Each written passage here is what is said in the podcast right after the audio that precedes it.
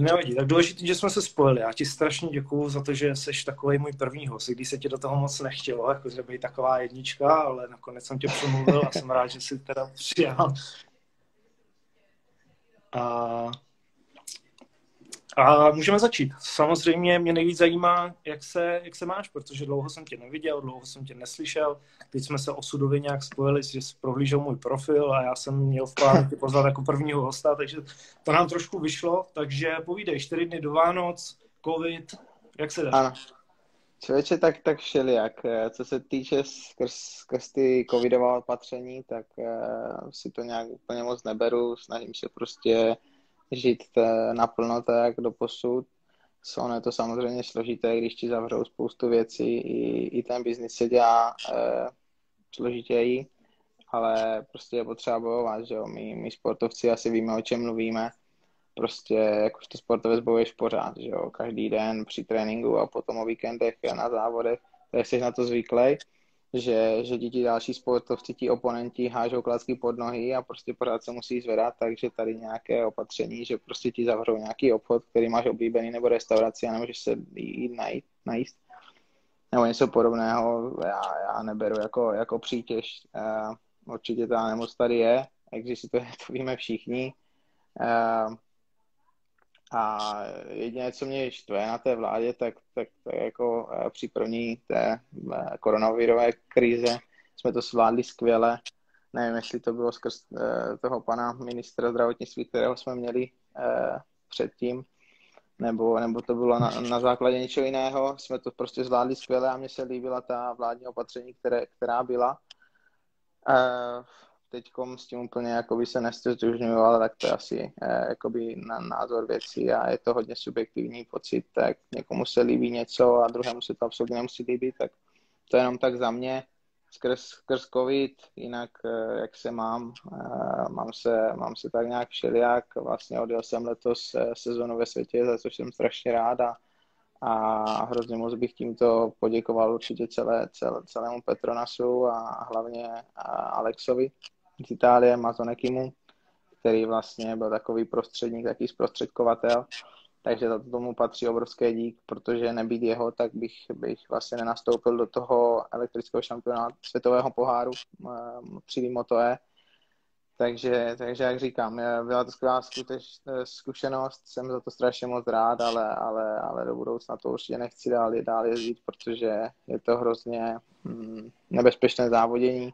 Ono už i tak motorsport je hodně nebezpečný kort na 2 kolech a tady ty e-bajky jsou prostě strašně těžké motorky, ta motorka váží 263 kg, víc se o tom moc nemluví, tak vlastně váží to ještě o 100 kg víc než štípičková motorka, na které jezdí prostě Marquez a Valentino a tak dále.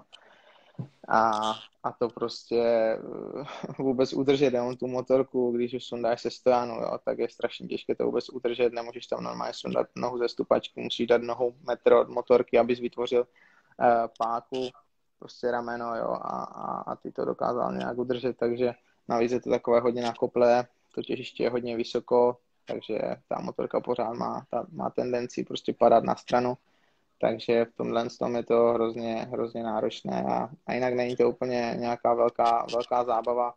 Já si myslím, že vždycky, nebo racing je převážně o tom, že prostě se snažijou ty světoví výrobci a světové značky prostě vyvinout co nejvýkonnější stroj vždycky a co nejlehčí, jo, zároveň.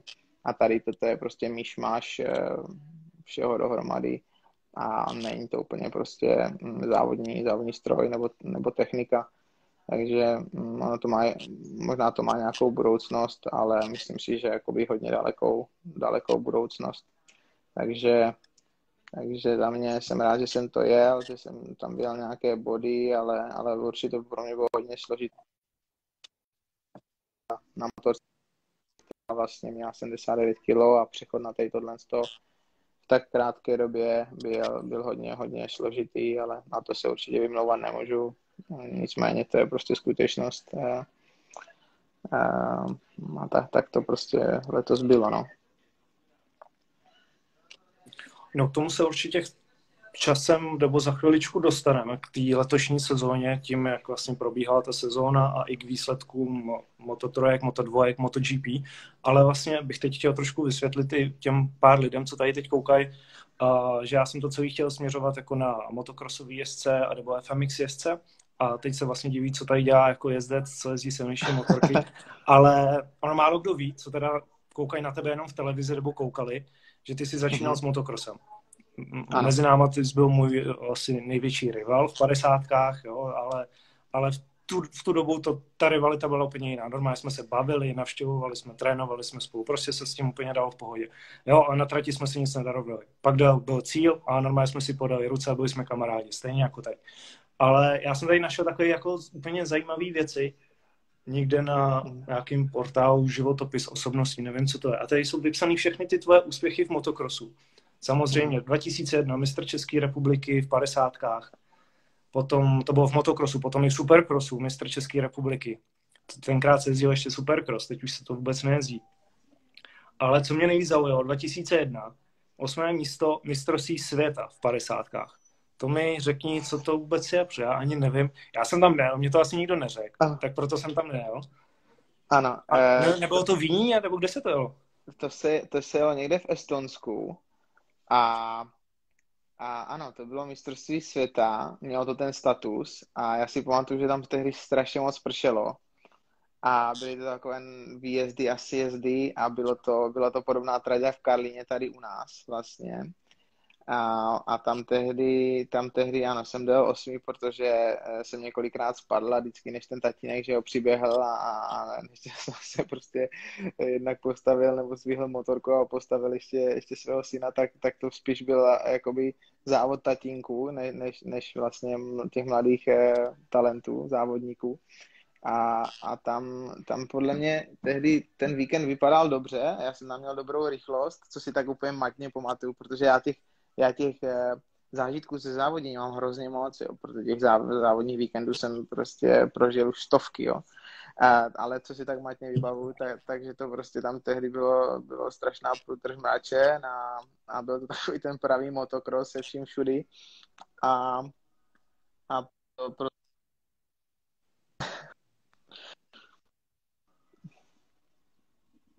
A asi nevíš, kdo vyhrál, viď? Jako jestli to není nějaký dnešní, jako jeden z těch lepších, jestli jsou známý, nevíš. Celý člověče, to nevím, to vůbec nevím, to si vůbec nepamatuju. Ani nevím, s kým jsem tam byl, jo, ani nevím, prostě jak si tam byli čeští piloti, ani nevím, jakým autem jsme tam jeli, prostě vůbec nic si nepamatuju, jenom vyloženě. To si jezdil na té svý Polini? Jo, ano, na té Polince, no. Nevím, jestli to byla X1 nebo X3, nevím, co to bylo. Ale pamatuju si, že vlastně ty se jezdil vždycky KTM, je to tak? Jo. Já jsem jezdil tak. Vlastně za letošní, nebo letošní, prostě za teď novodobější LR Kosmetik, tak dřív to bylo Ados u Dušana Sekerky. Ano, to jsme jezdili takový ty velký přerostlý KTMky, to byly takový fakt mohutný, divný motorky, dneska ta KTMka 50 vypadá úplně jinak. No a jakmile se přijelo na Moravu, tak vždycky ten váš gang Políny, prostě ta 6-7 kluků to tam mělo a šli jste po mně, no všichni. Jak říkáš, přesně tak to bylo, no. My jsme měli vlastně tým, že jo, Políny, tam jsme jeli tehdy vlastně Martin Jančálek, Jakub Kornfeil, potom tam byl Bláha, Tomáš a ještě tam byl Peťa Kučeřík, ne, Peťa Kovařík. On byl jinak, Kovařík, no a ten už tady bohužel mezi náma není, no. Jo, taky jsem něco slyšel, já jsem potkal i Toma Bláhu, tak jsme se taky rychle prostě bavili, jo, takže jako jsou to hezký vzpomínky, no, jako fakt to bylo úplně něco jiného než teď, je to škoda, ten motocross prostě teď tady v Čechách mi přijde, že hlavně ty malé kategorie a není úplně o to zájem, jo, je prostě málo těch kluků, u nás, prostě nás tam bylo 40, prostě na žebříku každý závod, je jedno, kam si přejel, jestli to byl Volnej, nebo jaká republika, furt nás bylo plno a škoda, no, nevím prostě, co tady je za problém, ale nevadí, no, tak určitě, možná i proto, tím, že to není tak finančně třeba zajímavý a že si věděl, že cesta nevede, si pak přešel na silnice, nebo jaký byl důvod, že si pak z ničeho nic přešel na silnice?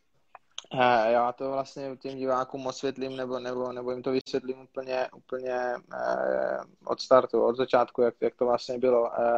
Já při mém prvním závodě vlastně republikovém, to bylo v Českých Budějovicích na tom stadionu tam, jak říkáš ty, tam byla ohromná prostě ohromná ne skupina, ale prostě účast závodníků, tam nás tehdy bylo na startu nějakých asi 40, to bylo strašné, já jsem musel kvalifikovat do závodu, tak je to teď třeba ve Španělsku nebo v Itálii, že ne každý vlastně závodník může odjet závod, musí se první kvalifikovat a to se tam tehdy dělo v těch Českých Budějovicích. No a já vlastně na tom prvním, mém prvním závodě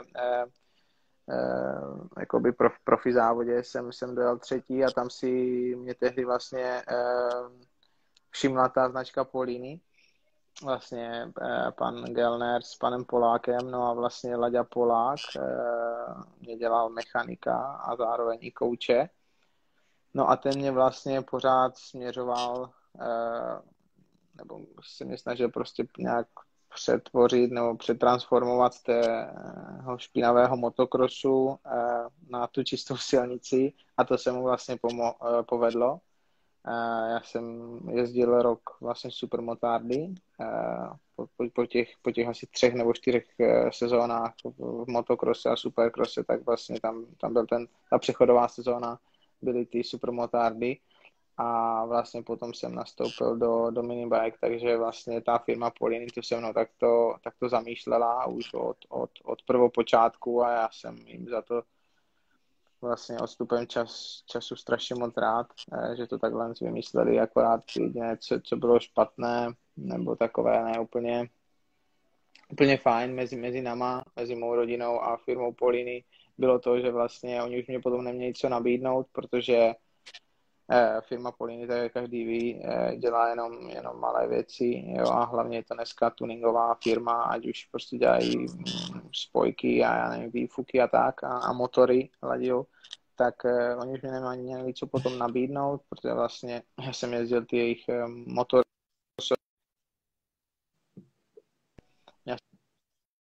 já potom potřeboval růst a jít výš do dalších kategorií a vlastně oni 125 nedělali, tudíž prostě naše kroky se museli jakoby rozejít, no a tam nastal jakoby ten největší problém, protože oni mě vychovali a udělali ze mě závodníka, jo, díky Laďovi jsem vlastně tam, kde jsem nebýt něho, tak určitě prostě jsem v životě se nedostal.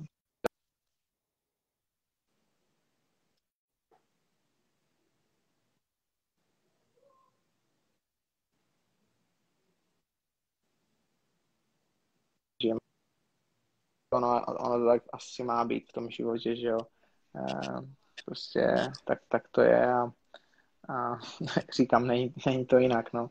Takže ano, já jsem začínal s motokrosem a to byla skvělá průprava, to mě hrozně moc dalo, jo, protože já si myslím dodnes, že motokros je hrozně důležitý pro motorsportového závodníka, ať už děláš plochou dráhu, nebo děláš triál, nebo jezdíš enduro, tak já si myslím, že cesta tréninku je určitě přes ten motokros, jo, protože ten dává hrozně moc.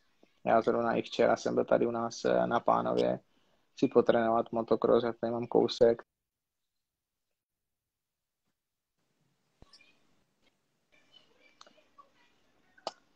Jo, takže, jak říkám, motokros je výborná věc.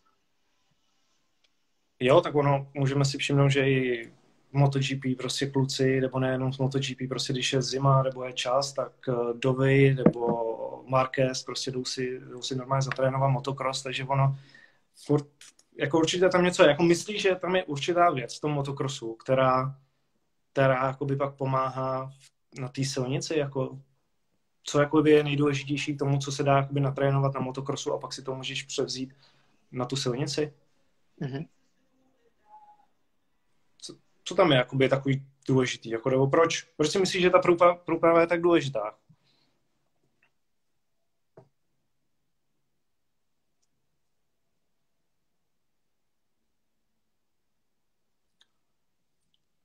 Nikdo ti tam bere Wi-Fi signál. Nevím, jestli jsi někde na půdě.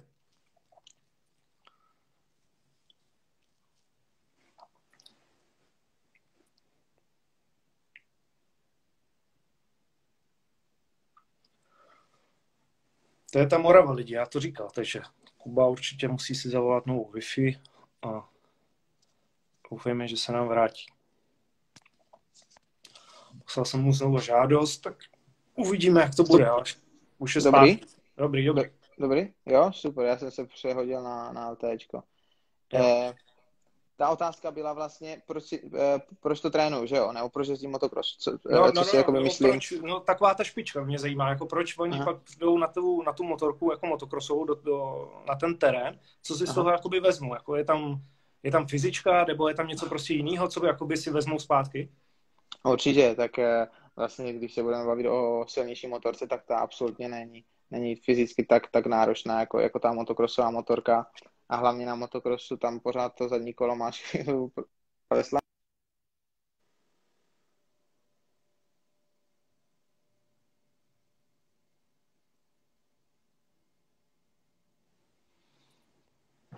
Kubo, teď tě neslyšíme.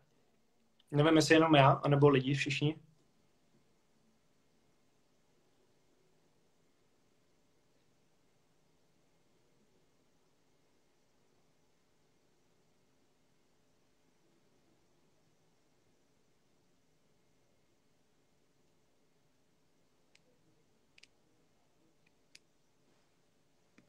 Kubo, zkusí nějak spoladit zvuk. Nikdo tě neslyší.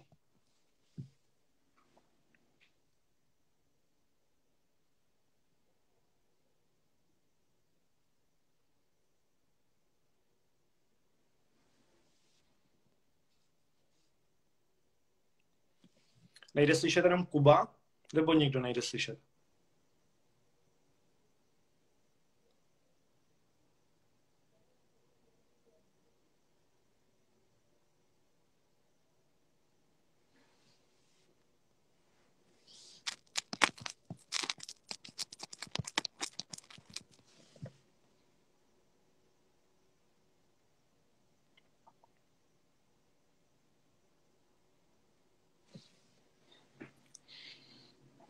On nás asi ani taky neslyší. Kubo, zkus si zapnout zvuk.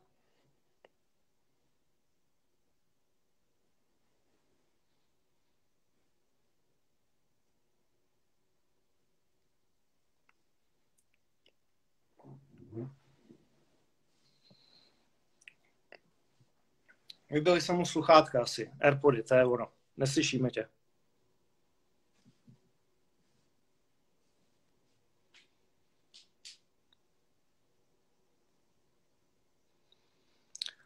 Přesně, Libore, no, ach to Brno. Ty Moraváci, já to nechápu.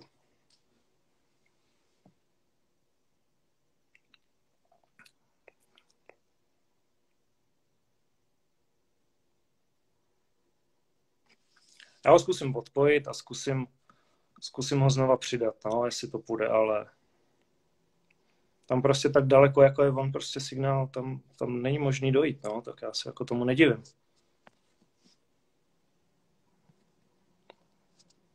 Ty města prostě nejsou pokrytý tam on, kde bydlí, takže tam on se přepnul z Wi-Fi na data a to udělal chybu, protože tam data nejsou prostě. Opravdu nebudou.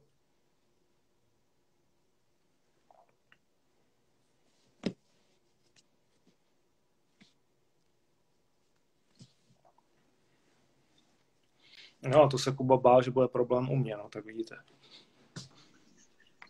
Tak už no, výborně. No, hurá. No zdarec, já ti konečně tak vidím. Teď tu půl hodinu, co jsi mluvil, tak prosím zopakuj znova, no. Protože tě nikdo neslyšel. To si děláš srandu. Ne, fakt od té doby... Ale ty jsi neslyšel. No, tyjo, kde jsme skončili? Ta průprava, prostě od začátku, co si vzali z motokrosu, tak prostě nikdo nic neslyšel. Aha, tak to je mazec. No, tak já si myslím, že prostě to neobsali lidi, že jste jo, nám neslyšeli. Všichni to tam psali. Jo. No já jsem neviděl, to je to, co jsem ti říkal na začátku. Já jsem měl prostě tam černé a jedno okno. A už to vidíš? Teď to vidím, teď to funguje skvěle. Teď je to super, no. Tak, akorát nevím teda, kdo nám bral ten signál. No to je jedno, hlavně, že to funguje. Tak zpátky teda k tomu motokrosu, tam, kde to všechno začalo. Já si myslím, že to byla neuvěřitelná škola, protože vlastně... I díky tomu motokrosu jsem vlastně dospěl jako kluk, nebo prostě tvořili se mě svaly už od toho raného dětství, už vlastně od 6 let. které jsem potom potřeboval i dál a hlavně díky vlastně tomu Ladislavu Polákovi a Pavlu Gelnerovi prostě díky nim vlastně, kteří mi dávali tu podporu asi od mých, nevím, 6 do třeba 12 let, 6 let se mnou jeli, tak vlastně díky nim jsem tam, kde jsem a ten motocross byl výborný, vlastně i supermotár mě strašně moc dál. To bylo takové to přechodové období, jenom ten rok jsem tam strávil a potom vlastně v minibajkách všechno, co jsem se naučil na motocrossu, tak jsem potom dokázal zužitkovat na těch minibajkách a hlavně ty minibajky, já jsem jezdil trošku odlišným vlastně stylem než všichni ostatní a proto jsem tam vlastně dosáhl až na titul mistra Evropy. Tam se mistrovství světa nejezdí, takže vlastně jsem dosáhl vlastně na tu nejvyšší metu možnou v tom daném sportu a za to jsem strašně moc rád. No a motocross ten dětský, jak jsme si povídali předtím, no, tehdy v tom roku, já nevím, kdy to bylo třeba okolo... To 2-1, jak jsme říkali, tam bylo nejvíc úspěchů. No, já jsem vzal titul 2000 rovný a ty jsi měl 2-1, no, tak asi jsem měl zranění, nebo nechápu, jak jsi mohl vyhrát. Ano, tím to bylo. No, ale tam samozřejmě bylo těch 40 kluků na tom startu, že o tom jsme vlastně si povídali a lidi to neslyšeli, bohužel. Tam no, vůbec... To stalo, až když jsi říkal ten rozdíl, nebo vlastně proč ta špička MotoGP trénuje jakoby v zimní přípravě na motorce jako motocrossový, jo? Proč to vlastně dělají? Tak jsme říkali, že jako to fyzicky je to úplně něco jiného na té silnější motorce, že to není tak náročný a pak si se vypnul, no? Pak si jenom otvíral pusu a všichni odezírali. Odezírali z hertu. Já si myslím, že ten motocross strašně moc nám silničářům dává, protože on nás hrozně rozvíjí a ti MotoGP jezdci kor potřebují už nějaké svaly. Na tu Moto3 řídíš, jo? Tam potřebuješ jenom vytrvalost. Jo? Tam čím méně svalů máš, tím je to lepší, protože jsi samozřejmě lehčí a potřebuješ jenom vytrvalost, prostě vydržet v těch 40 stupních, ať už v Misánu nebo ve Španělsku nebo v Malajsii. Prostě vydržet ten závod, který trvá 45 minut. Jo. Ale zpátky k tomu motokrosu. Já jsem vlastně říkal, že při motokrosové jízdě máš to kolo zadní, pořád ho někde hledáš. Jo? Chvíli ho máš pravo, vlevo a i prostě v zatáčkách dokážeš si driftem a to ti strašně pomáhá potom na té silniční motorce. Jo? Já říkám, že každý máme ty senzory v zadku a vlastně díky těm senzorům ty řídíš nějak tomu, nebo kontroluješ, nebo musíš kontrolovat tu motorku, no a ten motocross tě v tom podle mě rozvíjí úplně nejvíc. Jo. A hlavně ten motocross nic neodpouští a třeba ruky všichni motocrossaři máme prostě takové ruky jenom díky té jízdě, jo. Po těch jak to říct, nesprostě, po těch prostě rozbitých tratích, no. Jo. takže to je prostě strašně fajn a všechny nás to baví, jo, ten motocross, to je to, že prostě to správného chlapa baví a naplňuje, že jo. Já si myslím, že to by každý správný chlap by měl mít zaparkovanou prostě motocrossovou motorku v garáži. No a jak říkám, motocross prostě neodpouští a je fajn z toho mít ty betonové předloktí potom. To přesně tak, no. A když chvilku ještě zůstaneme u toho motocrossu, sleduješ nějak po očku, měl si čas během této sezóny sledovat MXGP jako mistrovství světa v motocrossu, nebo vůbec nebyl čas? MXGP ne, já jenom zaznamenám vždycky nějaké útržky, co kolem mě jde, nebo zrovna někde vyskočí.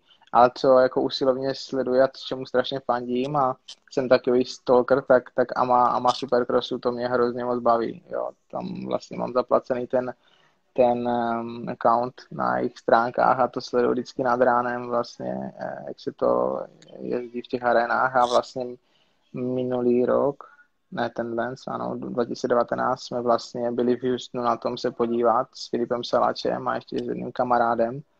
A to byl asi jako nejlepší zážitek v mém životě, prostě show, na které jsem byl jakoby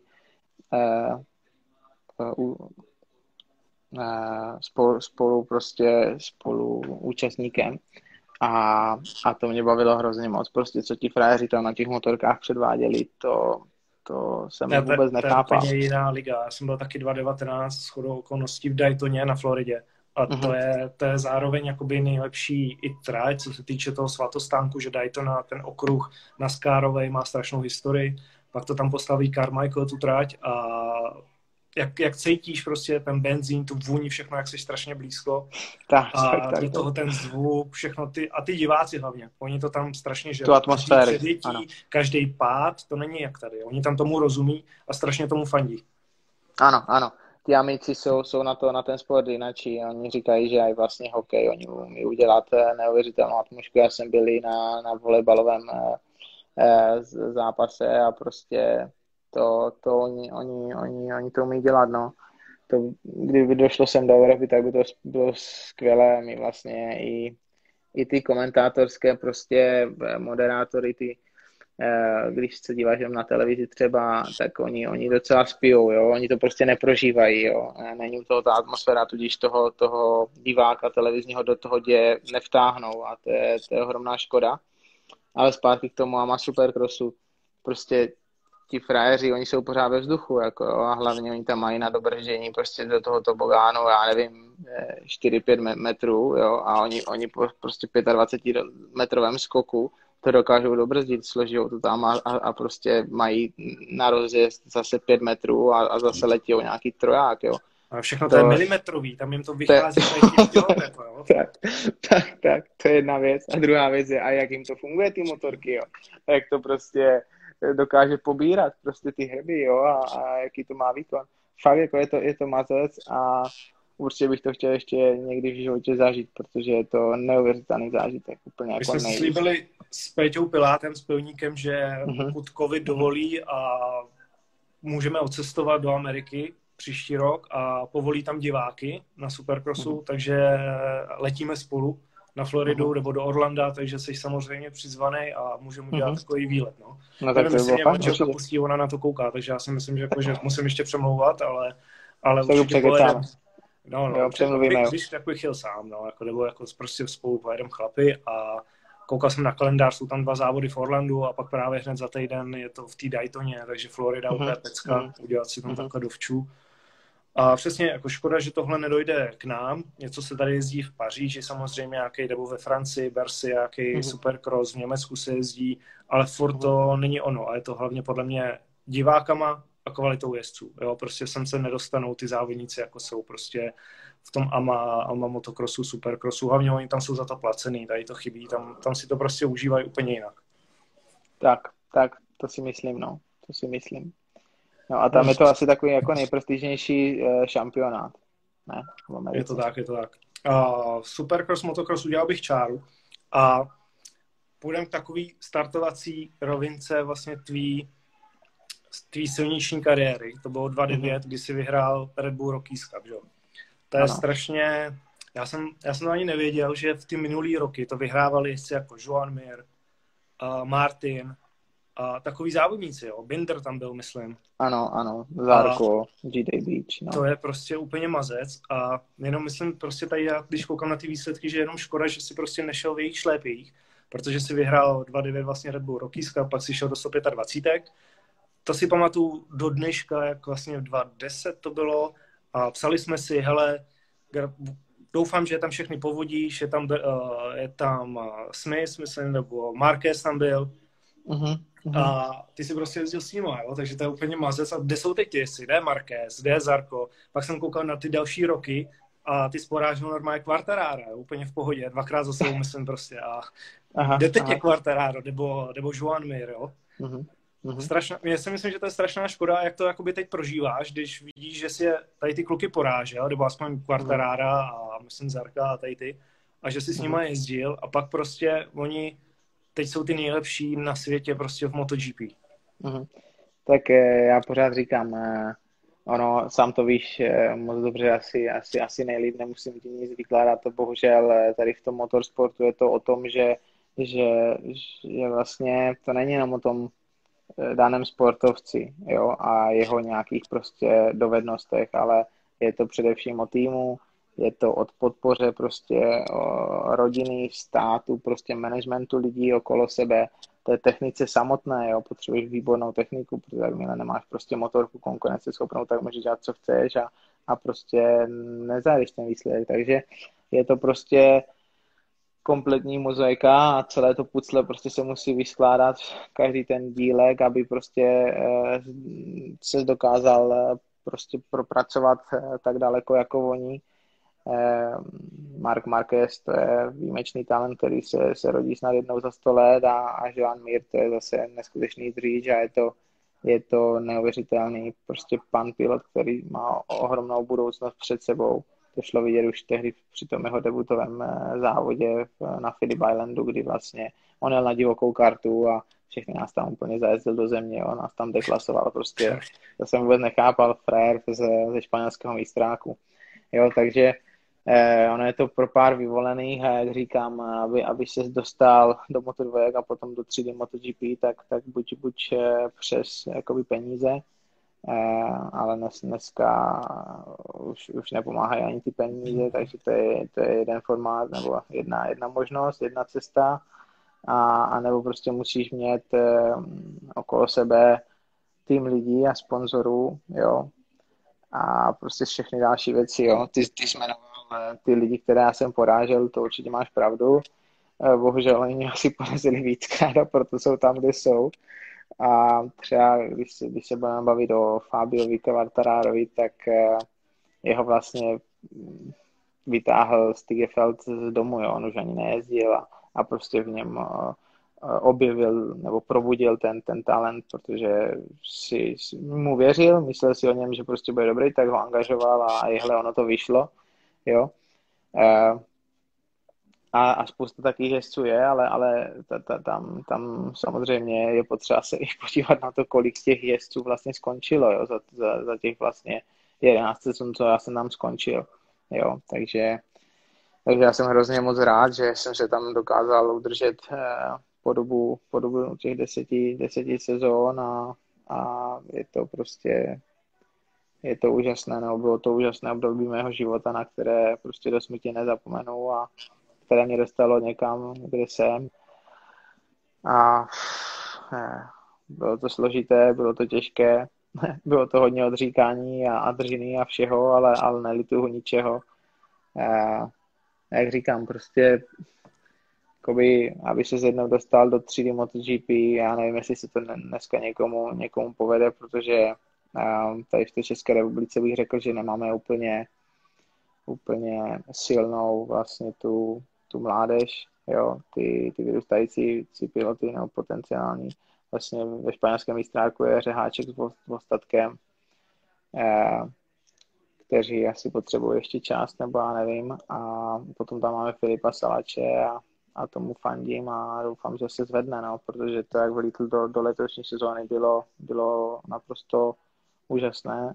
To asi nikdo nečekal, potom ten covid ho trošku zbrzdil, no, což byla škoda ohromná tady pro českého fanouška.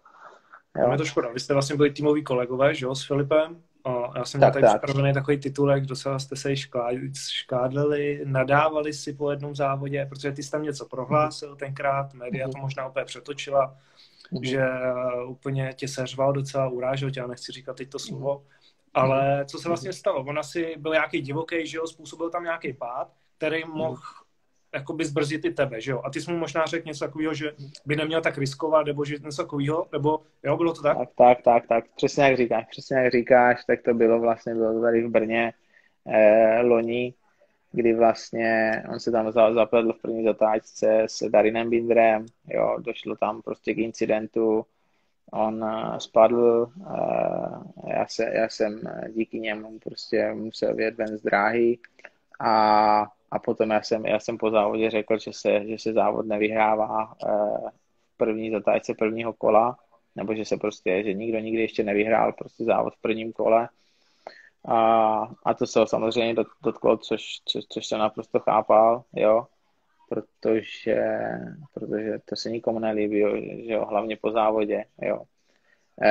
kort po tak těžkém závodě, kdy on prostě na domácí půdě spadl a já jsem to musel dotávat takto sezadu.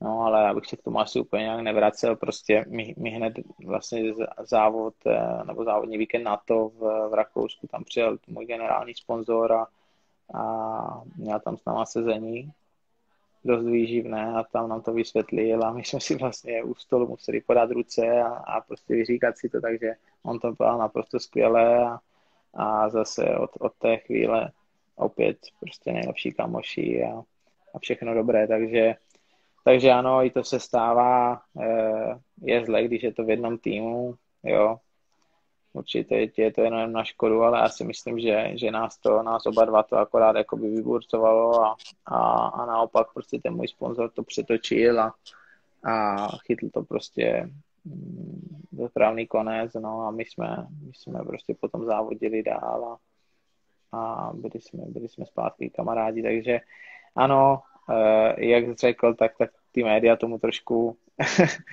přilili vlastně, jak se to říká, vodu do ohně.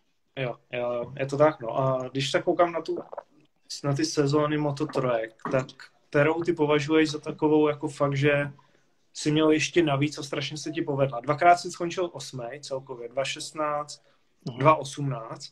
Ano. Která vlastně byla lepší, ta sezóna, nebo si... 2018 jsem si měl navíc, jo? Já si myslím, že z toho šlo vyždímat ještě víc. Tam bylo prostě pár věcí, kdy i ten sportovec prostě, a nevím, určitě se taky měl takové ty věci, kdy si říkáš, ty vole, ono je to všechno tak jednoduché, mně se tak strašně dobře jede a vlastně na základě toho svého sebeuspokojení, že prostě si říkáš, ty vole, to ani není možné, prostě, jak jsem na tom dobře, tak nakonec se něco prostě posere, jo.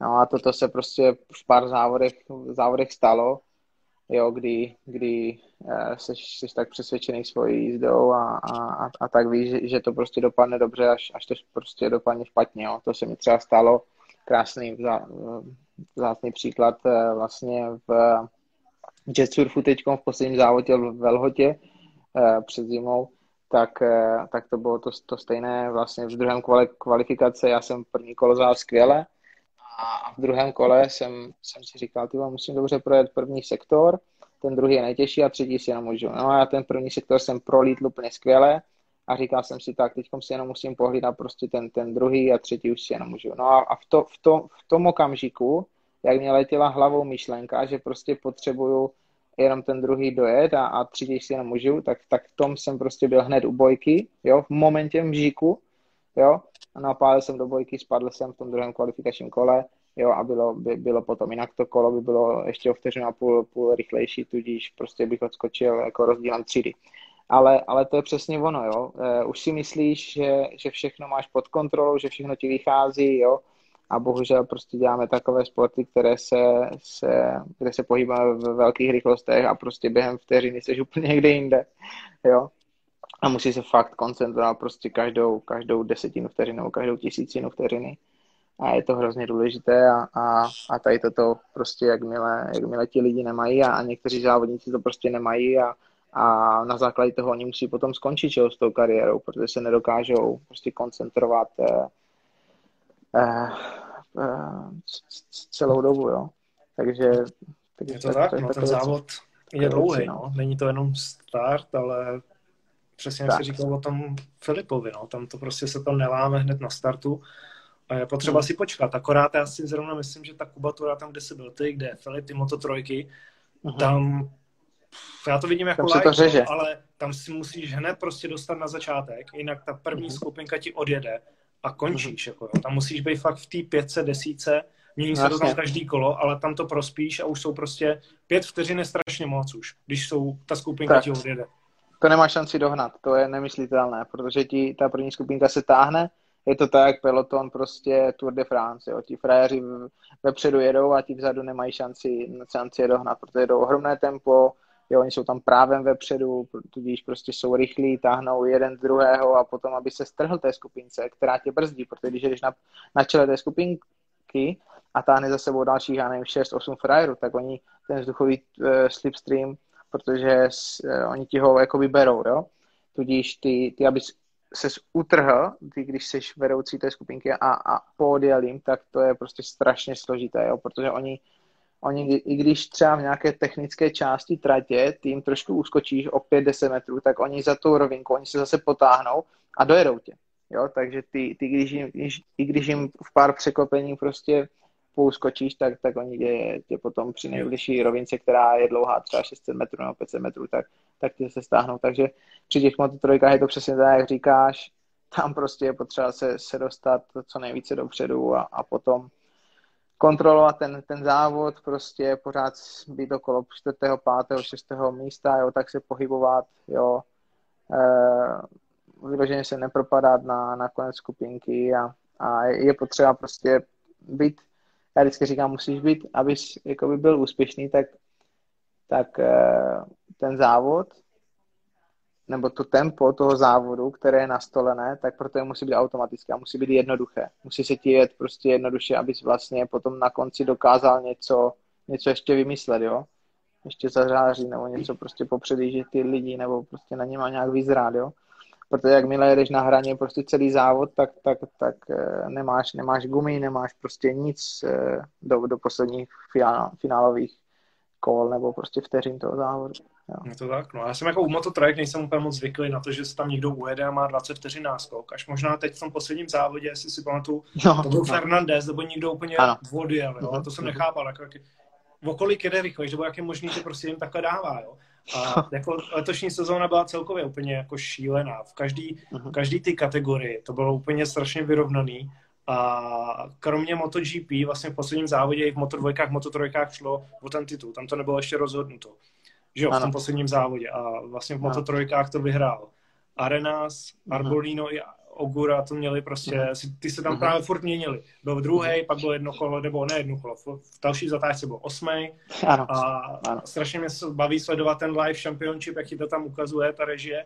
A jak se tam prostě najednou úplně mění, jo, to je na tom super, no. A v Moto2 to bylo to samé, jo, Bastianini, Marini, Loves, všichni prostě měli šanci na titul. Tak, jak říkáš, no. Člověče, docela mě překvapuje tvůj přehled, jako máš hodně dobrý přehled o těch věcí. No, tak ona by ti, přesně manželka to sleduje, jak by ti řekla, co dělám každou neděli, když se jedou závody, jo. To nejhorší je, že oni dávají tréninky, každý trénink, kvalifikaci i závod, takže to je takový víkend, vždycky mám prostě docela vojnu doma, no. Takže, ale jako... Tak... Zase na druhou stranu zase lepší než pivo a fotbal, ne? Ne, přesně ne, to říkám furt. A blbý, že já koukám i na ten fotbal, no, ale jako musí být zajímavé, jo. Ale jako tak motocross moc nedávají, nebo dávají na Eurosportu, ten já komentuju přímo, ale to je 1-2 závody, jo, a 10. Tady prostě ty tréninky, kvalifikace, vlastně znáš celý ten příběh, jo, celý ten víkend, ano. Prostě víš asi zažitej a víš, co očekávat. Jo. Znáš všechny ty podrobnosti, spekulace, zajímají mě ty přestupy do jiných týmů, jo, co se kde stalo. Tady to je přesně, proto i tady to dělám, jo, prostě tady ten video podcast nebo něco, protože nemám se o tom s kým bavit. Tady, když mám ty informace, s kým to mám řešit, jo, takže proto jsem to také udělal a je to zajímavý navíc jako s tebou, který si to zažil. A jel si se všema tady těma prostě jezdcema, jako je Mir, Zarco, Quartararo. A teď já, když na to koukám, tak ono se tady opakují jako docela 3 národnosti. Jo? Já nevím, Francie, Itálie, Španělsko. Jo? To je strašná nadvláda, jako tady těch zemí. Jo, no. Jako Angláni tam nejsou, Němci tam nejsou. Tam byl chvíli Ettl, ne? Nebo jak se jmenoval? Phillip Ettl tam strávil x sezon, ale nikdy neměl jakoby nějaké úplně topové výsledky. Jemu se podařil jeden závod tehdy v Indianapolis a potom poslední 2 roky jezdil plus minus 10. 15. místo. No. Ale jak říkáš, že tady nadvládá prostě Španělů a Italů a ono asi není čemu se divit, jak tady prostě za každou obcí máš fotbalové hřiště, tak ve Španělsku a v Itálii máš prostě minibajkovou nebo motokárovou dráhu. Jo. Takže prostě dědeček vyzvedne vnuka ve školce a jde s ním na dráhu jezdit, že jo, prostě hlavně, že to vrčí, je úplně jedno jaká motorka, ale drží knipl v ruce a to je ta škola, to je ten základ, to je prostě, to je všechno, že jo, prostě jakmile kopeš do balonu od 3 let, tak potom to dokážeš někam dotáhnout, jo, a v těch motorkách je to samé, no, ale my to tady prostě, my toho nikdy nedocílíme, i když budeme chtít, tak prostě to ani nedocílíme, už jen skrz prostě počasí, podnebí, jo, ve Španělsku se jezdí celoročně, jo, tady máme prostě 3-4 měsíce venku, já nevím, 3 stupně, jo, nebo nad nulou, takže toho ani nejde docílit, kdyby jsme chtěli. Jo. A tady to vlastně všechno, co si řekl, tak nějak směřuje k tomu, že už nebudeme mít ani závod mistrovství světa v MotoGP, jo? To je jako, za mě je to ohromná, řekl bych, že i katastrofa, protože to má jako normálně lidi si podle mě nevíjou, jaké to má jako důsledky, jo? Nebo následky, jaké to nese, protože tak dneska koronavir prostě, že lidi, restaurace jsou zavřené a hotely jsou zavřené a služby a tak, takže lidi nevydělávají, jo? A potom samozřejmě není na platy těch zaměstnanců, což je jakoby logické, že jo, to z toho vyplývá. No a když sem prostě nedojede těch 250 000 lidí, jo, do toho Brna, do tady toho Jihomoravského kraje a nedoveze sem ty peníze, tak to tam samozřejmě bude chybět, že, v těch kasách, to je strašně jednoduché.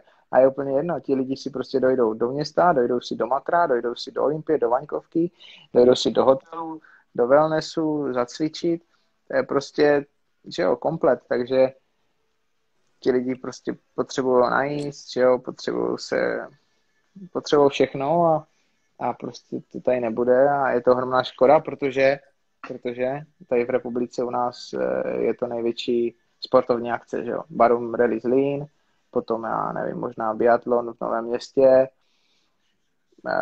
trošku loket, motocross, jako tam, když loket, se jde, ale tam je, nevím, 15 000 lidí, 20, lidí. Jo. Tak. Ono je to jakoby velká věc, ale která bohužel má prostě malou tady tu... A v tom Brně není to nějak jakoby nafouklý i ten, jak se musí udělat jako asfalt a tak, že to stojí strašně moc peněz. Já jsem četl nějaký zprávy o tom, já jsem z Mostu, tady máme jako taky docela pěkný okruh a ty psali, ty se trefovali do Brna, že to udělali za mnohem méně peněz, jo? Že proč si Brno stěžuje nebo takhle nafukuje, když ten asfalt jde udělat za mnohem méně, tak kde je pravda? Tak ono asi to musí být výběrovým řízením, že jo, projít, to je všechno dneska, to je jedna věc. Já jsem slyšel krásný rozhovor na Sport 5 s panem Abrahamem starším, jo, a mluvil úplně výborně a strašně se mi to líbilo a on to tam vysvětloval. Ono to není jenom o tom asfaltu, jo, ono je to o prostě bariérách, ono je to o obrubníkách, ono je to o strašně moc věcech, které právě ta široká veřejnost si nedokáže uvědomit, jo. Které si vlastně uvědomíš, až když to slyšíš z něčích úst, jo? No a co tak já vím, já bych se k tomu nejradši nevyjadřoval, jo? Protože vím, že i přesto prostě mě budou lidi soudit skrz cokoliv, co řeknu, ale asi doufám, že teď neřeknu žádnou nepravdu, když prostě řeknu, že vlastně poslední 2 roky, jestli se nepletu, vlastně to říkal i takto ten pan Abraham, že vlastně starý pan Abraham propůjčuje trať Jihomoravskému kraji nebo městu a Dorna si to vlastně půjčuje od města, jo? Takže to je prostě Abraham, město a Dorna, jo?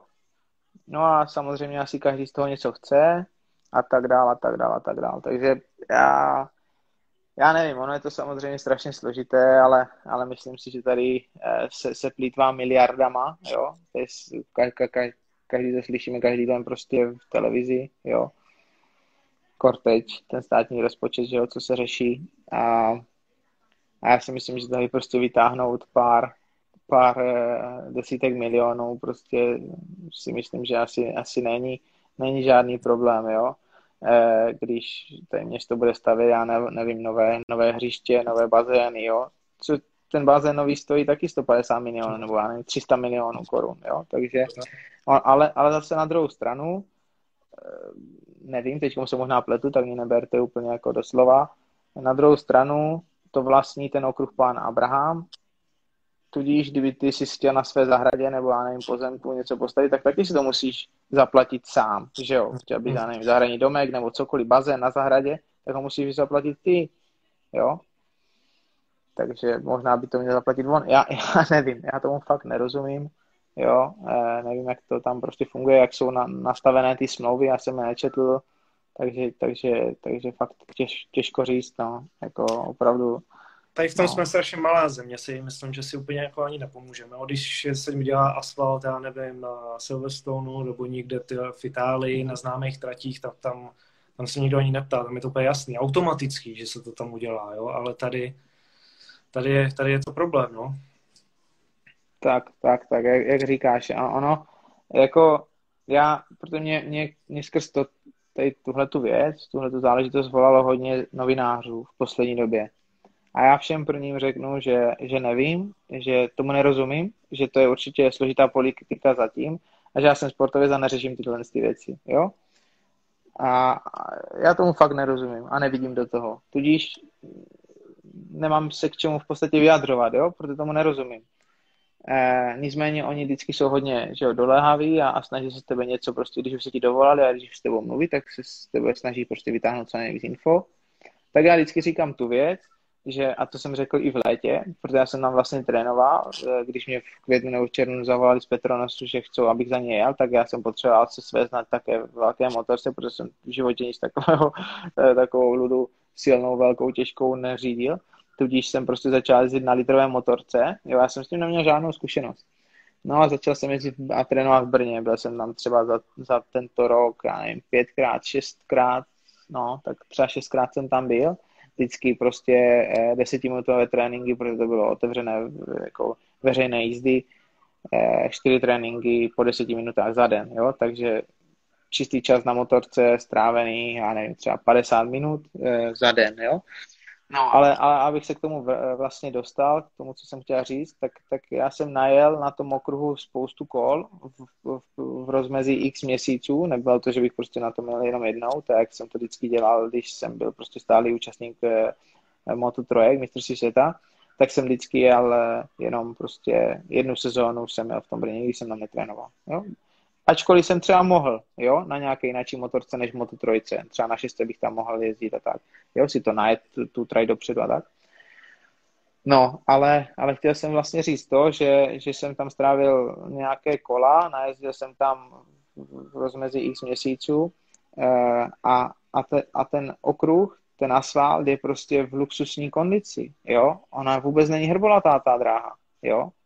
Tak jinačí okruhy jsou prostě doskákané, třeba na brzdách, v těch zónách, kde se brzdí od aut, nebo prostě od traků, jo, třeba v mostu, jo, tak to je tankodrom v mostu, jo, tam jsou prostě díry v asfaltu a tak dále. Teďko je to taky, myslím, už nějak to spravili nebo něco, ale prostě když se podíváme do Texasu nebo Phillip Island, jo, je mraky tratí v šampionátu, které jsou prostě tam na koloběžce být nebo na kolečkových brzdích bys to neprojel tu trať, jo. A tady Brno je prostě, to je dálnice, to je olej, to je vyžehlené, to je bomba, to je prostě nachystané. Já jsem se chtěl zeptat, jako jestli tam je to opravdu tak špatný, jak se vůbec říká. Ne, jako. Vůbec ne. Já si myslím, že zrovna, když se tam vlastně jelo vlastně MotoGP, tak já si myslím, že zrovna ten týden třeba nějak hodně foukalo, neopadal nějaký píl, jo, bylo to zaprášené, byl tam píl v té trati, nebo třeba nagumované, jo. Povětrnostní podmínky, prostě vlhkost, všechno hraje hroznou roli, jo, tam na také úrovni a při těch, jakoby, při těch věcech, jakoby čase na kolo, kterými jezdíme, jo, to prostě ta trať, když se oteplí o 10 stupňů nebo o 5 v MotoGP, tak je to prostě nekonečno a tak dále, takže tam se fakt řeší velké věci, niance a možná třeba zrovna když se prostě jela velká cena, tak byl tady ten problém. Proto si ti jezdci na to stěžovali, jo. Já jediný prostě hrb, který na té trati registruju, tak je za švoncovkou jak esíčko do kopce, tak na vjezdu z toho esíčka v ideální stopě u obrubníků v půli trati, jo, je hrb, který prostě přejedeš v každém kole, jako, a i když nechceš. A ten tam prostě, a ten tam je posledních 6 nebo 7 let, jako co ten asfalt je tam novej, jo, takže takhle za mě, jako já bych neřekl, že ta trať prostě potřebuje vybrousit, nebo přebrousit, nebo já nevím, udělat celý nový asfalt, neřekl bych. To je Dorna taková velká značka, že prostě si asi prostě stěžují, nebo si stěžovali jezdci, já nevím, oni si pak stěžují, když se na nějaký trati, myslím, letos udělal nový asfalt, a zase říkali, že to moc klouzalo, jo? Že to bylo prostě, že se to lesklo a tak. Bylo to i ve formulích, jsem říkal, že se někdo říkal, že se na tom vůbec nedalo jet, jo? Když je nový asfalt, tak se to strašně jakoby potí, jo? Ten asfalt je to strašný, vůbec se nedrží. Tak. Třeba přesně tohle to řešíme vždycky v Malajsii, protože tam je ohromná vlhkost. Tam je 100% vlhkost a je tam 40, přes 40 stupňů ve stínu, takže na sklonku prostě 65, jo, a tam ta trať má fakt k 70 stupňů, strašně horká. A tam se právě ten asfalt potí, protože je hrozná vlhkost. Jo, tudíž toho, to normálně, když vezmeš ruku a já vždycky jdu na trať a prostě celou dlaní prostě jezdím po asfaltu, jo, a to krásně prostě cítíš, jestli je to vlhké nebo ne, jo. A když je, tak to je prostě to je špatně, no. To je hrozně špatně a nedrží to, no, ty pneumatiky. A potom musíš samozřejmě přizpůsobovat podvozek a na nastavení motorky a tlaky a strašně moc věcí a i přesto to prostě nejsi schopen nastavit a ta trať je třeba o vteřinu pomalejší. No tak pojďme, až jsme bavili o těch tratích rychlost, nebo k tomu nastavení, pojďme rychle k rychlosti tomu Moto E, co vlastně si dal tuto sezónu. Co to je vlastně za šílenost? Ty si někde taky média, nevím, jestli to zase jako molili, nebo to fakt si řekl, že to je něco strašného, že ani nevíš, že si chceš ještě dál pokračovat, že ti to zkazilo zase tu chuť do závodění. A já se jako tomu nedivím, je to, neslyšíš tam jakoby zvuk, je to těžký, si řek, to jsem jako já vůbec nevěděl, to slyším teď poprvé od tebe, dobrá informace. Ale co nastavení a to, jak se to vůbec chová, ta motorka a je to vůbec, já nevím, tak ty to je 18. místo, že jo, takže ono, každá motorka je stejná, jakoby rychlá, anebo i ta elektrika se dá jinak udělat. Takže, zprvu, tak ta motorka, prostě to sám nejsi schopen sundat ze stánu, protože to nejde prostě, že bys jednou rukou držel balans motorky a druhou obsluhoval zadní stán a sundal zadní kolo a prostě ta motorka by se postavila na dvě kola a ty si ji potom přechytl a nastartoval nebo se rozjel. To nejde, jo, musí to obsluhovat vždycky dva frajeři a když já třeba vyjíždím na trať nebo když dojíždím na trať, tak prostě mě někdo musí chytat a prostě ovládat potom tu motorku. Protože to je strašně těžké, je to hodně vysoké, tudíž to těžiště je hrozně vysoko. Ta motorka váží 263 kg, z toho 160 kg jsou jenom baterky. Jo? Já jsem celý život jezdil na Moto3, která měla 79 kg. Jo? Takže 79, tady mám 160 kg jenom baterek. Jo? Má to 200 obrovskou zadní pneumatiku. Jo? Na vlastně Moto3 jsem měl 110, myslím 115, jo, galusku prostě. Ta motorka má elektromotor, který je hodně výkonný, teď je tam prostě ten elektrický takovýma 3 káblama, jo, první je tam nějaký ten směřovač, nebo jo, kde se ten proud prostě, ne, že redukuje, ale prostě je elektromotor, na vrchu je obrovská krabička, do kterého vlastně, přes kterou prochází vlastně ten prostě z těch baterek, jo.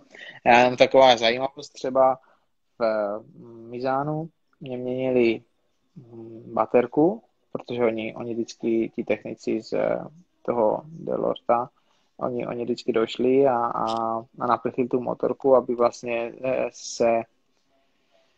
se jakoby přesvědčili, jestli to dobře funguje nebo ne, no a zjistili, že prostě ta baterka je vadná a oni nevyndávali baterku z motorky, ale oni vyndávali motorku z baterky, jo, tak to bylo hodně takové zajímavé, že prostě oni vypumpovali baterku a potom odpojili ty všelijaké hadičky, protože ono se i vlastně musí chladit, myslím, že je tam nějaký olejový chladič a odmontovali to. No a potom vlastně vysadili celý rám, nechali tam kola, vidle a zadní kivku a normálně to prostě vyndali takto z té baterky, o tu motorku. No, jinak prostě, že by to nějak úplně jelo, ten elektromotor je hrozně výkonný. Takový elektromotor, kdyby byl třeba Moto3, tak si to nedovedu představit, jak by to jelo, to by letělo hrozně, ale tím, že prostě to váží tolik, kolik to váží, tak se to v podstatě neuveze, jo, ta motorka. Když se tam na to naloží ještě ten jezdec, to já tam jsem jeden z nejlehčích, já vážím nějakých 63 kg, jo, s kombinezou se vším vážím 72, 73 kg, takže vlastně 263 a 70 je nějakých 235 kg třeba, jo, a to je 335 kg. A to, když se valí prostě do zatáčky, tak ta nesmírná váha, tak to nejde ubrzdit. Ono to nemá žádný engine brake, jo, to je jak normální motorka, prostě ti pomáhá, že jo, přináší do zatáčky a jako pomáhá ti hodně, protože to dost nastavíš tu brzdu, ten brzdí účinek zadního kola. Tady ta obrovská hmota prostě se valí do té zatáčky. My tam máme dva přední kotouče, které jsou 8,5 mm široké, je to nejširší, co se vůbec vyrábí. Jedeme tam ty nejtvrdší přední péra, i přesto to prostě jde na doraz, jo. A předtím třeba, když jdeš na tvrdé brzdy, když fakt jako brzdíš s narovnanou motorkou a když úplně jako máš tam 13 barů v brzdě, fakt jako tvrdě, tak prostě ten předek se ti dvakrát nebo třikrát zamkne, jo. Zavře se ti to před zatáčkou, takže tam lovíš, kompenzuješ to zadní brzdou, prostě střídáš přední zadní brzdu, vlastně zadní brzdu máš jednak na stupačce a jednak místo spojky. No a tady tímto způsobem ty naježíš do zatáčky. No potom se tam nějak dostaneš do té zatáčky, no a řešíš samozřejmě to, aby jsi to úplně moc nezpomalil, protože každé zpomalení o prostě 1, 2, 3 km v hodině v té zatáčce je potom ztrácíš na výjezdu, že? Protože ta motorka se musí zase rozjet, jo? A tu hmotu musíš nějak rozhýbat a prostě rozhýbat tu hmotu znamená prostě hodně energie, jo?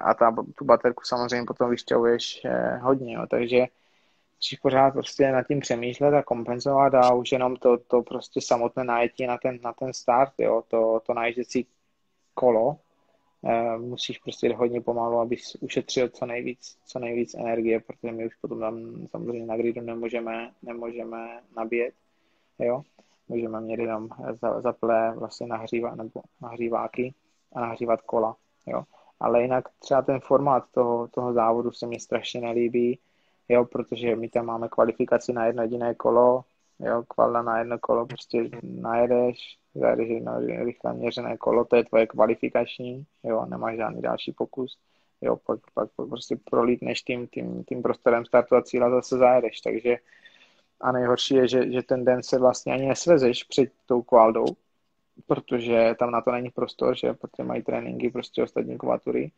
a nebo když se svezeš, tak mezi tím jsou 3 nebo 4 hodiny a za ty 3 nebo 4 hodiny se vždycky ti změní úplně vítr a prostě teplota tratí a všechno, takže potom najedeš a v tom náježdí jsem kolem nejedeš takovou palbu, jo.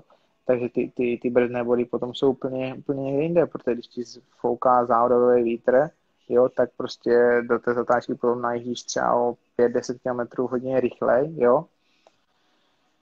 No prostě je to fakt mazec a i přesto, že se snažíš prostě to sledovat ten vítr v lajky a stébla trávy a tak nemáš absolutně šanci, přestože jsi inteligentní a teď nemáš šanci jakoby to vychytat. Takže tady se někdo i ptal, co Kuba Kornfeil v příští sezóně, jestli se vrátí do Moto3, což asi není úplně sranda a Moto E, ještě tomu věříš? Ne, Moto E určitě ne. Já jak říkám, já jsem strašně rád za tu zkušenost, jako byla to skvělá zkušenost, bylo to super, jo, jsem rád za to, hrozně moc prostě děkuju, ať už celému Petronasu, Vitiu a Alexi Mazanekimu a všem prostě lidem prostě zahrnutým, ale Moto E prostě, já si myslím, že na to nepotřebuješ profesionální atlet, abys tam dokázal něco zajet, jo, protože máš tam jedno kolo kvalifikace a pak tam máš 6 nebo 7 kol v závodě, jo. A jinak ten celý závodní víkend tam prostě jenom sedíš na prdeli a nemáš co dělat. To je právě to nejhorší, že ty tam ani nemáš jakoby co dělat, jo. Řešit data nebo něco takového tam neexistuje, protože jednak to nemá skoro žádné senzory, nemá to skoro žádnou telemetrii a hlavně to nemá žádné nastavení. Myslím si tam limitovaní asi dvěma nebo 3 převodama, jo, když všichni jsme stejně jako jeli ten nejlehčí, aby se to co nejvíc vyjíždělo, aby se zatáčeli, jo, protože nějak to bylo chcíple.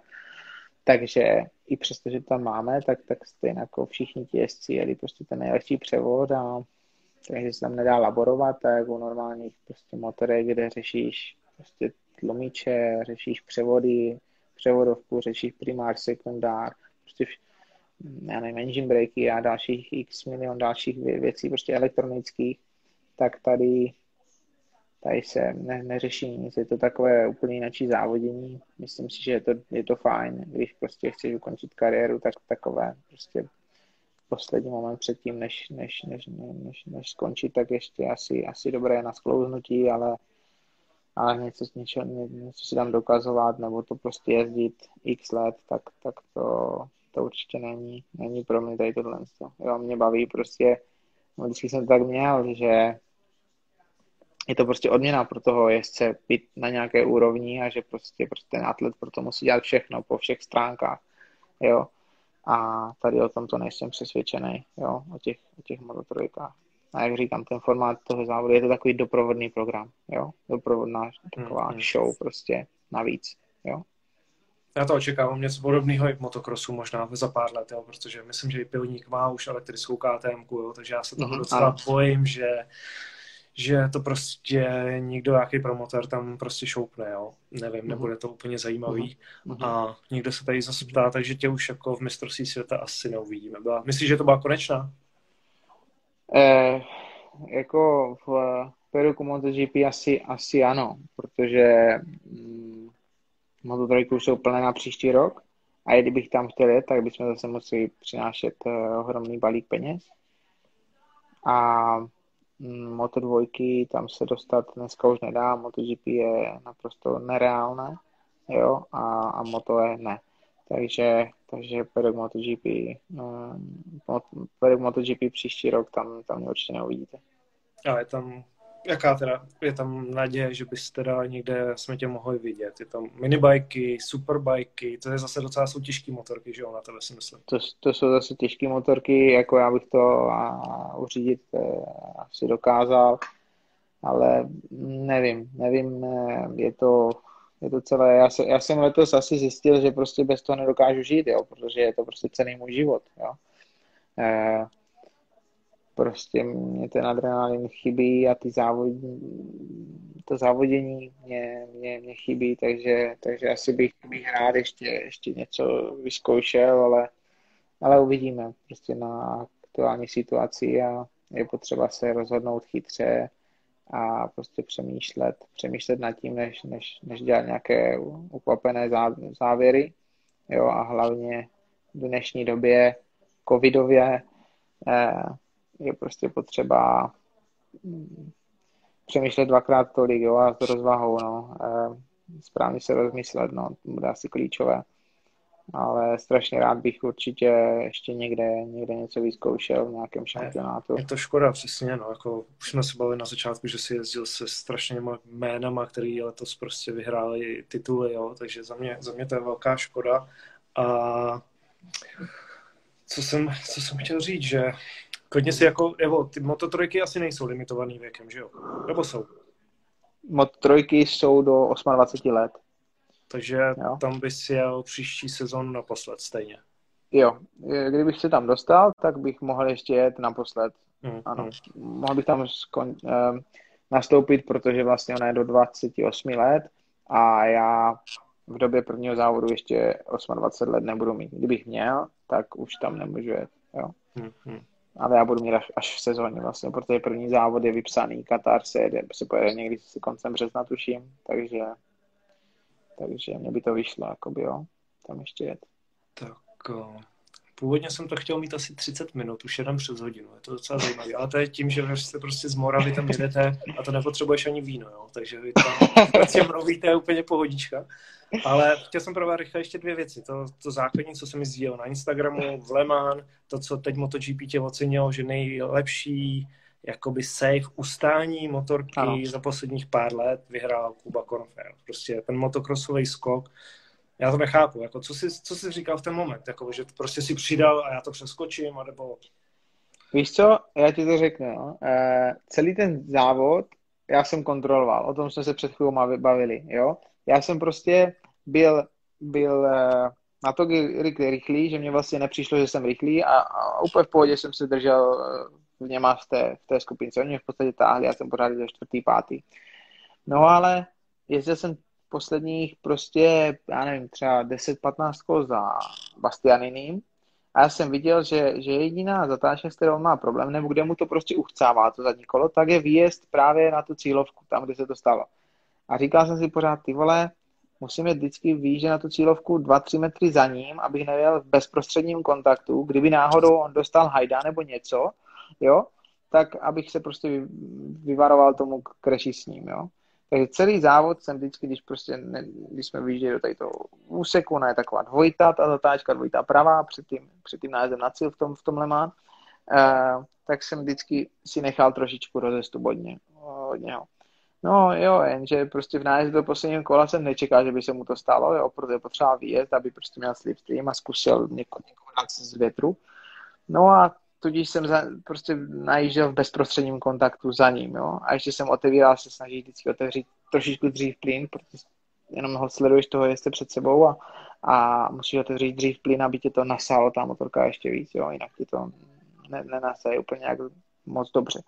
No a tudíž já prostě v nájezdu do toho posledního kola jsem si říkal, ty vole, musíš být co nejblíž za Bastianem, protože ta 6 ti jede líp, jakoby tu převodovku jsem měl dobrou, protože on jel na Hondě, já jsem měl na KTMC a já jsem věděl, že prostě ta má 6 má ještě sílu a že mě potáhne. No a problém byl prostě ten, že zrovna když mě letěl hlavou, kurva, musíš najet za ním co nejblíž, tak on dostal ten moment. No a já jsem ho absolutně, prostě jsem to nečekal, vůbec. Ale zároveň jsem si celou svoji kariéru říkal, protože mi to stalo xkrát, jo, prostě v Argentíně a v Mugellu a v Brně na nájezdu, prostě v kvalifikaci, když jsem měl Mahindu, Rodrigo přede mnou spadl, tak vždycky prostě se snažíš jenom vyvarovat, sráž se s tělem, vždycky se to snažíš píchnout buď do motorky, nebo nějak to prostě ustát, jo. A celou kariéru jsem přemýšlel nad tím, jak přeskočit motorku a čekal jsem to. Já jsem to měl vymýšlené. Já jsem věděl, že jednoho krásného dne, až se mi ta motorka natočí tak jak se mi natočila, takže to zvládnu. No a já jsem to naštěstí zvládl, takže to prostě byla bomba. No a... Ty jsi to měl připravený vlastně celou kariéru. Jo.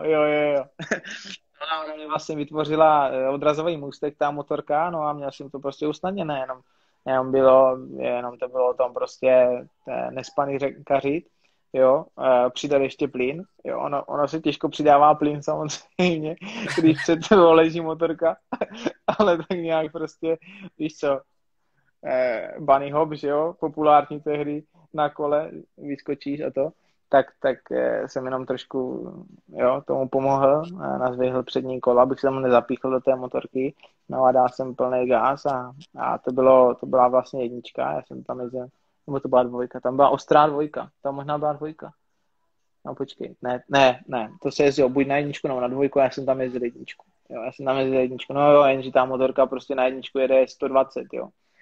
A já vím, že jsem letěl strašně daleko, oni to potom měřili podle GPSky, ti fréři, já už jsem teď zapomněl, a ten skok byl prostě třeba 18 metrů, jo, to bylo fakt jak lavice a prostě v motokrosu. A hlavně reakce zadního tlumiče péra byla, jakoby ta odezva byla mnohem rychlejší než na motokrosové motorce, jo. Oni vlastně, jakoby vyhodnocovaně zkoumali, to bylo jediné, co jich zajímalo, jo, těch inženýrů z KTM, oni si hned došli stáhnout data a vyhodnocovali to a za 5 minut přiběhli, vole, s papírama a ukazovali nám grafy a všechno a říkali, ty vole, to není možné, prostě co tady se jako přihodilo mezi nebem a zemí.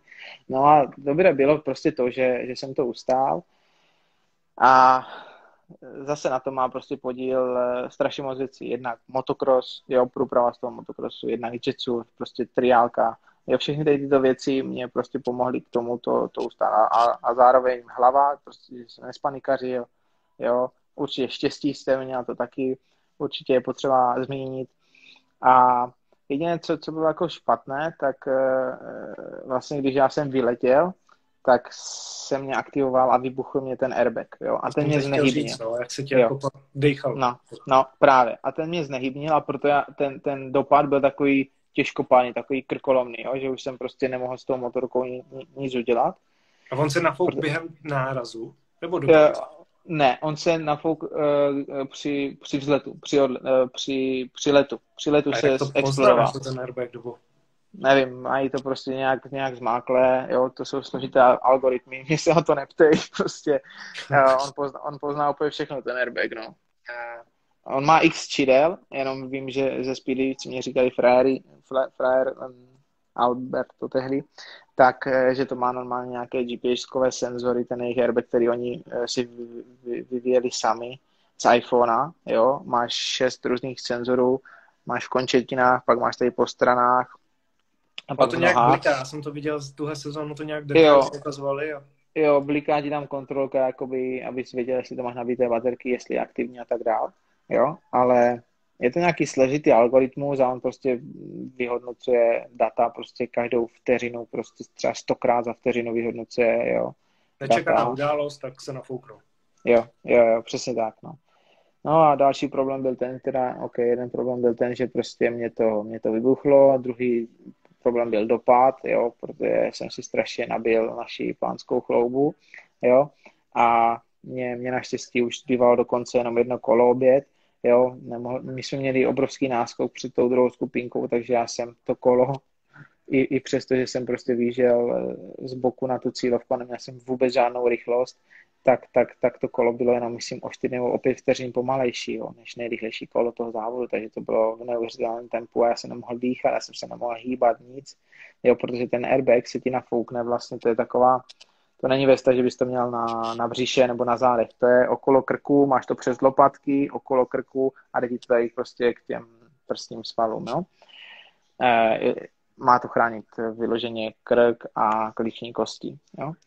No a takže jsem se prostě nemohl hýbat, no a naštěstí jsem to dokončil a ještě jsem vyjel spoustu bodů a hlavně jsem se zapsal do historie, no a mobil prostě ten až do večera, ten se vybil třeba za 1,5 hodiny, protože mi tam bylo tolik notifikací, že to bylo fakt brutál a já jsem prostě potom seděl jenom u zdířky a měl jsem prostě zaplý mobil a všichni se mnou chtěli dělat rozhovory a to bylo velké, no a hlavně všichni sportovci z celého světa, jo.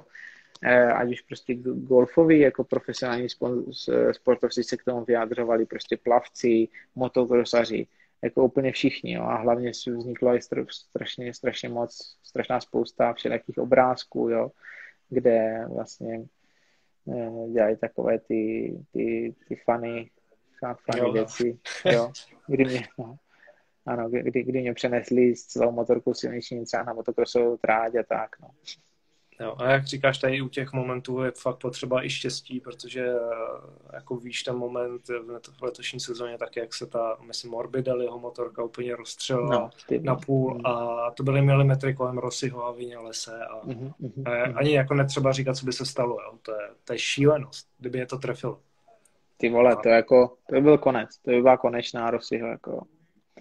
Ale tam bylo zajímavé, jako lidi, co to sledujete, tak se potom podívejte na moji zeď z toho období. Já jsem tam dával video, protože já vždycky takovéto zajímavé věci, ať už crashy nebo nějaké momenty, kdy prostě ten jezdec něco stojí, tak já si to pauzuju, jo, každou vteřinu a prostě študuju, jakoby na základě čeho mu to vyšlo, jo, nebo nevyšlo třeba naopak. Jo, jestli to byla motorka, nebo to bylo prostě pozice těla, nebo co to prostě bylo, jo. No a já tady na tom záběru jsem prostě uviděl v tom lese, za něma, normálně tvář Marka Simoncelliho. Normálně tvář Marka Simoncelliho se tam zjevila.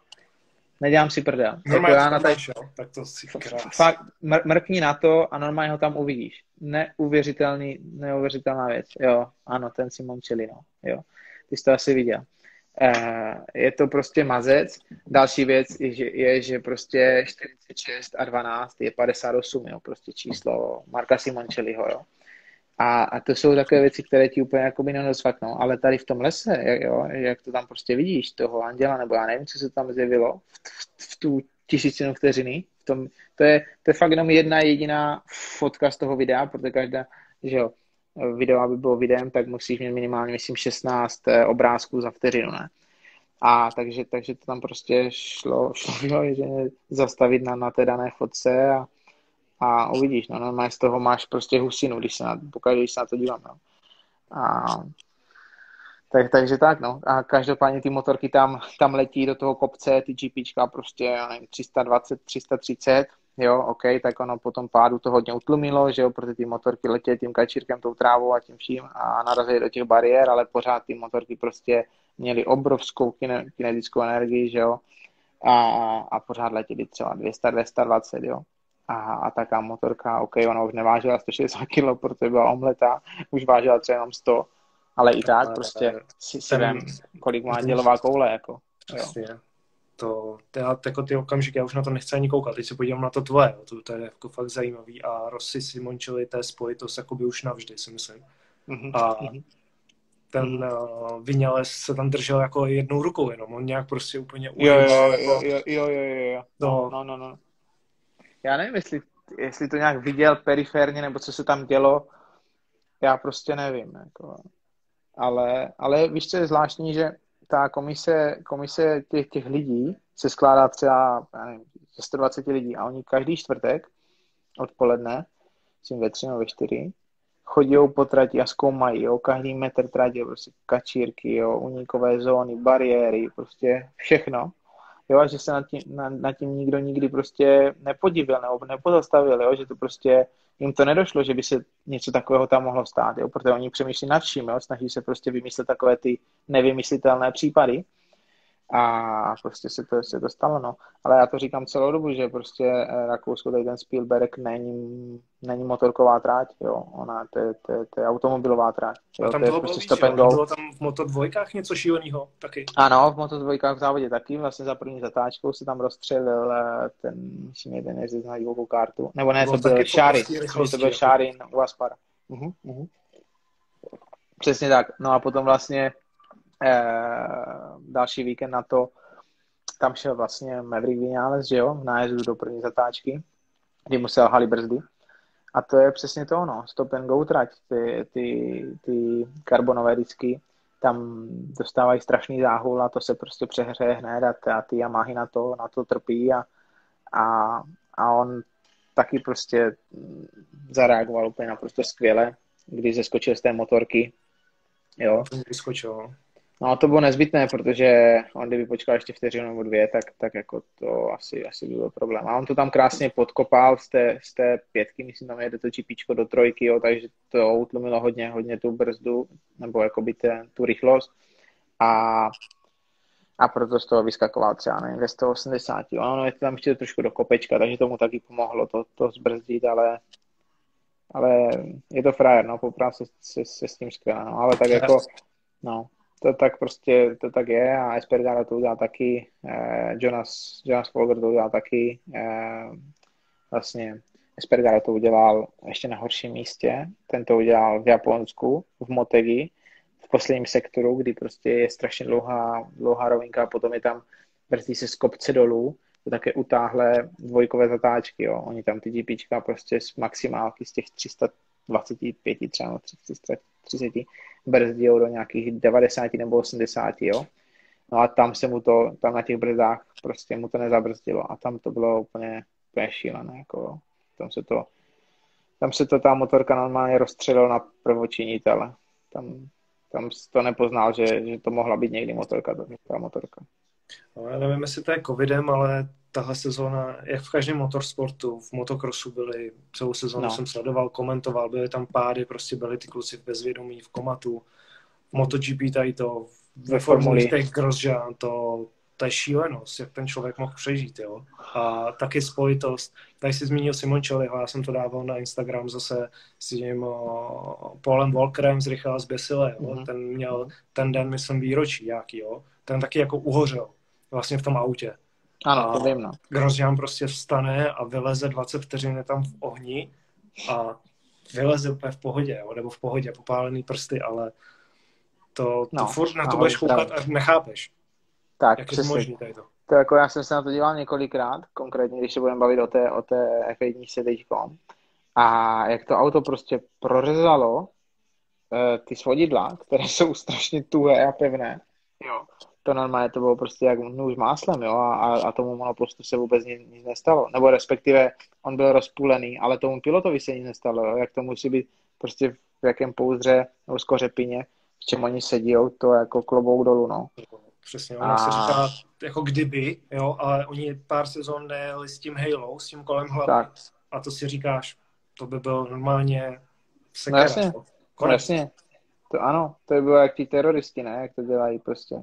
No, takže jako nechápu to, no. Ty technologie jsou strašně daleko dneska a zaplať pánbu za to, jo, my taky jsme tam obrnění jak rytíři, jo, ty kombinézy, to je na také úrovni dneska, že a mně se to strašně líbí, Aha. Že vlastně MotoGP na to strašně dbá, na tu bezpečnost, jo, pro ně je prostě ta bezpečnost prioritou, jo, na prvním místě a to se mě hrozně líbí, že my tam prostě máme na té trati na každé přistavené dva vrtulníky, když je mlha, tak ani se nemůže jet, protože v případě pádu by ten vrtulník nemohl odletět, nemohl by zlítnout.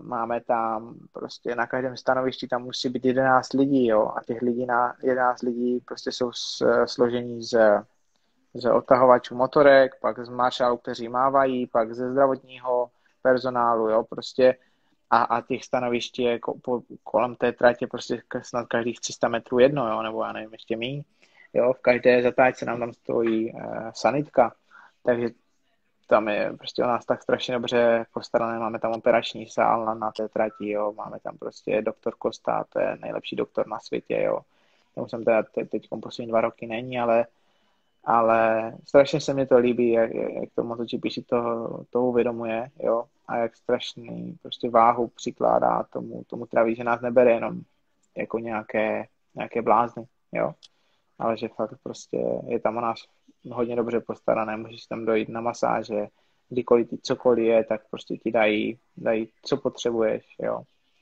Takže je to fakt mazec a zároveň nás i jako hodně dobře vychovávají, jo, skrz antidopingové kontroly a tyhle ty věci. Takže myslím si, že to celé prostě má ohromnou hlavu a patu. To, co dělají. Tak pojďme, já nevím, za chvilku podle mě už si budeme dávat vánoční dárky, ono možná už bude 24. jak dlouho to dělá, no. Ale pojďme rychle k tomu takový poslední téma a to je, co už si to zmínil, jet surf. To někdo moc lidí neví, co to vlastně je, ale ty jsi mistr světa. To bylo taky úplně nenápadně, se to stalo. Tamhle, tady to vidíme, hele, podívejte se na to. Prostě se na tom stojí, držíš to za nějakou kaničku, šňůrku, já nevím vůbec, co to je. A tady tohle mistr světa, no. To je to je plyn, to je jak na autodráze, jo, tady vidíš ten přidávám normální plyn, jo. A jetsurf je neuvěřitelná věc, neuvěřitelný výmysl, je to vlastně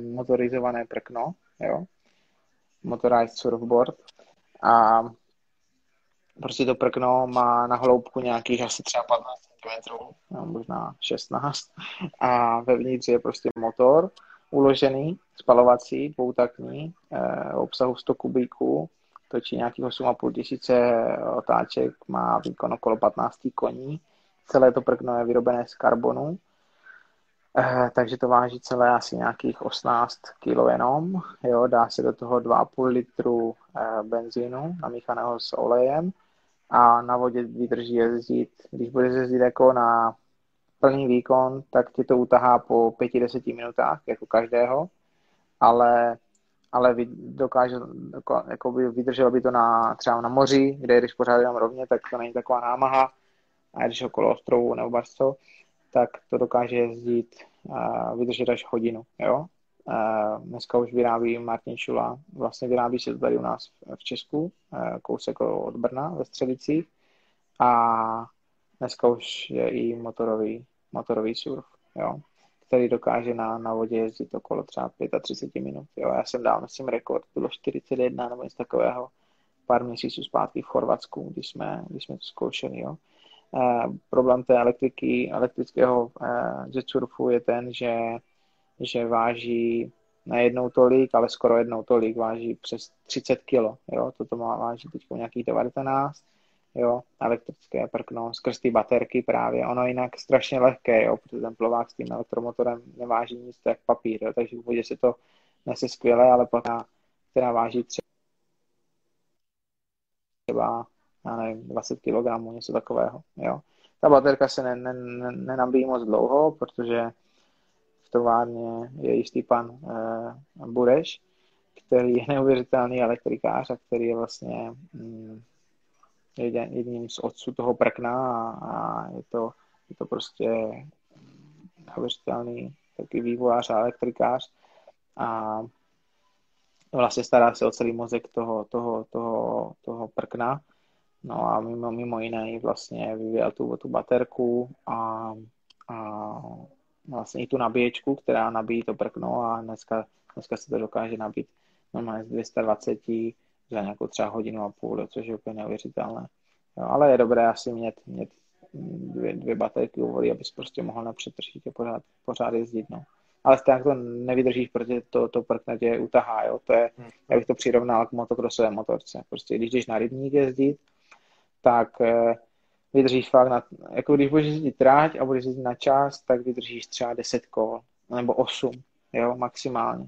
A to prkno tě utahá. Jo, to je úplně stejné jako motokrosová motorka. Jo, jsi potom úplně stejně rozbitý, úplně stejná únava, stejné pocity zažíváš. Jo. Možná ještě víc, protože na tom prkně zabíráš to malé balanční svalstvo a to ti odebírá strašně moc kyslíku a energie a všeho a to tě ždíme prostě strašně moc, jo.